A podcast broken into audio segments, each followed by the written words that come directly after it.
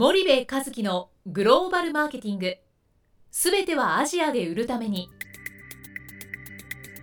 ポッドキャスト森部和樹のグローバルマーケティング。すべてはアジアで売るためには過去10年間で1000社以上の海外展開の支援を行った森部和樹がグローバルマーケティングを分かりやすく解説します。グローバルマーケティングとは世界のニーズに応えて利益を上げること。アジアで売るためにはものづくりプラスグローバルマーケティングを武器とした戦略を持たなければなりません。日本には素晴らしい企業が多く存在します。その企業とともにアジア市場を目指したい。再びジャパンアズナンバーワンと呼ばれる時代を作りたい森部一樹はそんな思いを持ちながらこの番組を皆様にお届けいたします。皆さんこんにちは。弊社より配信中の動画番組のご案内です。弊社ではスパイダーチャンネルという無料動画番組を配信しております。この動画番組は日本企業の海外販売チャンネル構築のノウハウを無料でお届けする番組です。またグローバルビジネスに関するさまざまな情報もお伝えしています。毎週火曜日金曜日の週2回配信。iTunes 内ポッドキャストにてご覧いただけます。iTunes にて番組タイトル名スパイダーチャンネル。大文字で SPYDERCHANNEL と検索ください自動で最新動画がお手元に届く購読手続きが行えます。ぜひご覧ください。皆さんこんにちは。ナビゲーターの小林真彩です。皆さんこんにちは。森部和樹です。はい。森部さん本日の内容なんですけども、はい。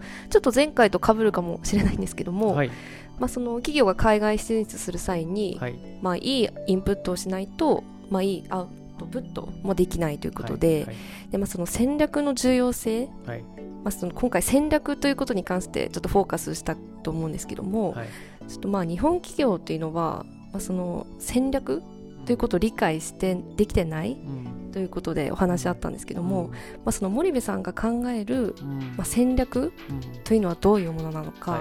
また何戦略というのはなぜ重要なのかその森部さんの考える戦略についてちょっとお伺いしたいんですけども大丈夫ですか？そうですね。あの本企業は戦略というものを理解できてないなんてそんな僕がそんなこと言うのは大変おこがましいので あのそんな風には言ってない気がするんですけども。あのまあ弱いよね戦略はね。であのその戦略の必要性をはい。まあ多分あれだよね前回っていうとその上司がはい。えーインプットを入れるための調査の費用を出さない、うんうんうんでそのいいインプットがないと、はい。あアウトプットという戦略っていうのは生まれませんよはい。と、だからその戦略を生み出すっていうところはもうインプットするっていうところからアウトプット戦略というアウトプットまで、まあ、一連の作業がすごく重要だよと、はい。ただそれをそもそも企業として理解が低いっていうことは申し上げたと思うんだよね、うんうん。でその通りだと思う。うんで、えっと、その戦略って何なのかうんうんうんっていうことの理解が当然低い。おっしゃる通りね、うんうんで今までって物中心できたから、うんうん基本的には 1P 戦略だったんですよ、はい。1P っていうのは 4P のうちのプロダクトの P だけ、はい物さえ良ければ全てよしと、うんうん高い技術と高い品質でいいものを作っていれば売れるんだってきて実際売れてきたんだよね、うんうんで世界もう今第3位だけども第2位の、ね、経済大国という日本という非常に大きな市場、うん。少子高齢化もまだあ叫ばれていない中で、日欧米の市場が好調であればそれでよかったという時代をずっとあの来たのでね、はい。そのあまりこう戦略ってね、えーなかったんですよね。でじゃあ戦略ってそもそも何なの、うんうんうんって言った時に、はい。僕はね戦略とは、そのこれから起こりうるはい。危機はい。に対する、あの対策をうん。考えること、うん。もっと分かりやすく言うと、はい。これから起こりうるその課題はい。に対する対策を考え出すことが戦略であって、そのこう課題にぶち当たる問題にぶち当たる、はい。今こうすでにある課題はい。に対する解決策を考えることというよりかはね、その少し先の未来で起きうる課題、うん。それを先回りしてはい。解決していくことが僕は戦略だと思っていて、で当然アジア新興国でビジネスしていればね日々課題にぶち当たるんですよ、はいでその課題を一つ一つ解決していく。はい。でそれも戦略の一つなんだけども、はい結局もうすでにある課題を解決するためのものが戦略なんではなくて、未来を予測して少し先の未来に起こりうる課題を先回りして、えー解決をするうん解決策を用意をするっていうことが戦略だと思うんだよね。でそうしないと、これだけあの競争が激化してはい。いろんなことがスピーディーに進んでいるはい。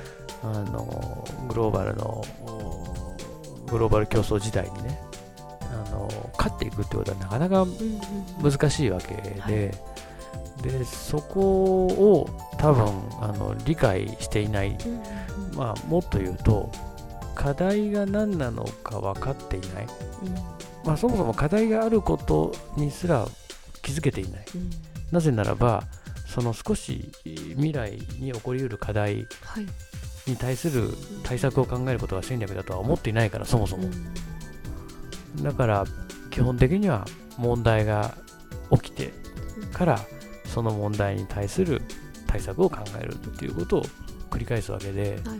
戦略のない会社は常にそう。問題が起きてからその問題に対する対策を考えて、はい。えー前に進んでいくと。でそんなの企業経営してたらもう毎日いろんな問題があるわけだから、本当に重要な戦略というふうに言われるような本筋の部分ははい。やっぱり先回りをしないとダメだと思うんですよね。なので、まあ、繰り返しになりますけど、はい。少し先の未来に起こりうる課題を、に対して課題をまずその明らかにすること、これがすごく重要なインプットで、でその少し先に起こりうる課題明らかになればね、はい。その課題がねそれに対して対策を考えることができるわけで,、はい。でその考え出された対策こそが戦略であって、うん。今起こっている課題に対する対策なんていうのはもう戦略じゃないわけですよ。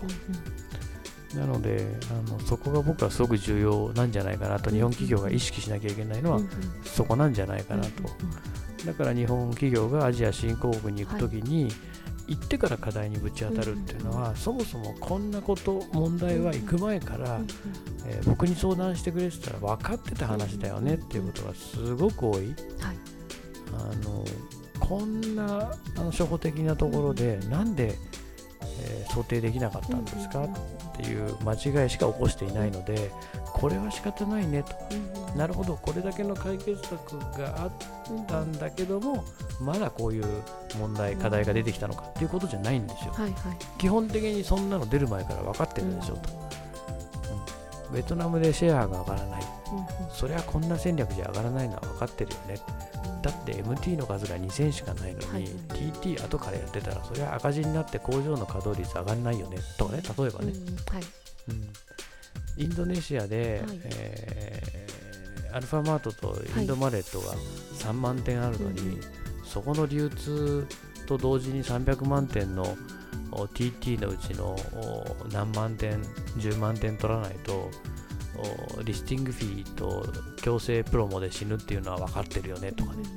そんなのはもうし行く前から分かってることなんですよ、だからそういう想定に対する、うんなんだろうその課題認識力がすごく弱いっていうのはやっぱりあるんじゃないかなと思うんですよね。でそういうところにこそ僕は専門家を使わないといけない、うんコンサルタントを使わないといけない、はい。コンサルタントや専門家の価値はそれですよ、うんだってそのことばっかりやってるわけですから、そこの部分に対して、えー事業会社とは比較にならないぐらいの、お知見を持ってるわけですよね、はい。経験値を持ってるわけですよね、でそれがあるから高いフィーが請求できるわけで、それをやっぱり金で買う。うんうんそのナレッジを自社のものに変えていく、うんうん盗み取っていく学んでいく。はい。そういうことをやっぱりしないと、うん。あのダメだからそれこそがね、はい。あの専門家やコンサルタントを使う価値だと思うんだけど、うんなかなかそれも理解されているうん企業ってのはやっぱりあのトップのね本当に一流の企業ばっかりなので、はい。そこはなかなか苦しいうん苦しいというか日本企業のまだまだこう解決し,、ていかないといけないね。はい。部分なんじゃないかなと思うんだけども、うん。うん、そんな感じなんだけど、はい。話が長くなっちゃったけども、はい。よろしいですか？はい。私も理解できました。はい。よかったです。はい。じゃあお時間やってまいりますので本日はここまでにいたします。リスナーの皆さんありがとうございました。はい。ありがとうございました。本日のポッドキャストはいかがでしたか？番組では森部和樹への質問をお待ちしておりますご質問は podcast アットマーク spydergrp.com ポッドキャストアットマークスパイダー grp.com までお申し込みください。たくさんのご質問をお待ちしております。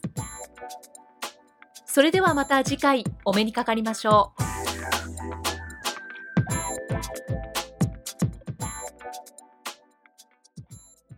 森部和樹のグローバルマーケティング。この番組はスパイダーグループの提供によりお送りしました。